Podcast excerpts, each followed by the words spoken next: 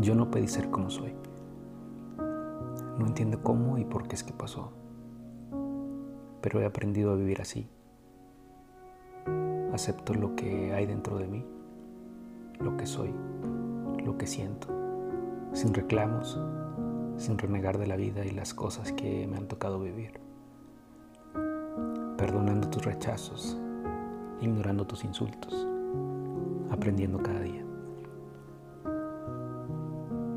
En realidad, no soy tan diferente a ti. Te sorprendería saber y aún más aceptar que soy tan parecido a uno de ustedes. Yo, al igual que tú, tengo sentimientos que me generan ilusiones al conocer a cierta persona. Así como tú, soy capaz de querer, de amar, de entregar mi vida sin condiciones por la persona a la que amo. Soy tan sensible como tú, y me echo a llorar cuando alguien lastima mi corazón, así como tú lo has hecho alguna vez. Cuento con el mismo coraje que tienes tú para enfrentar los problemas y las situaciones que están fuera de control. Puedo ser tan fuerte o débil como tú puedes llegar a ser. Esas confusiones o remolinos de sentimientos que has sentido también los tengo yo, y son emociones encontradas entre lo que quiero y lo que debo hacer. Tengo la misma capacidad intelectual que tú para pensar y luego actuar.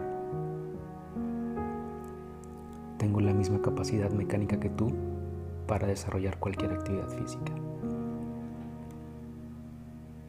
¿Tienes miedos? Yo también los tengo, y los enfrento con la misma valentía o cobardía que lo pudieras hacer tú. Puedo sonreír de las cosas que ríes tú. Estoy seguro de que hemos llorado por las mismas emociones: soledad, desamor, coraje, impotencia o algunas veces por la nada. ¿Ves? No somos tan diferentes.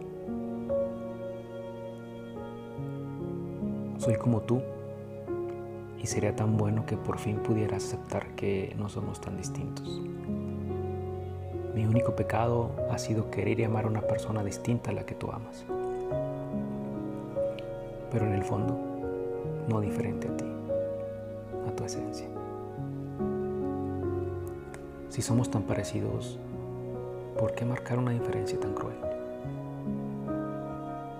Sería más fácil para todos que pudieras aceptar que ser como yo en realidad no es malo.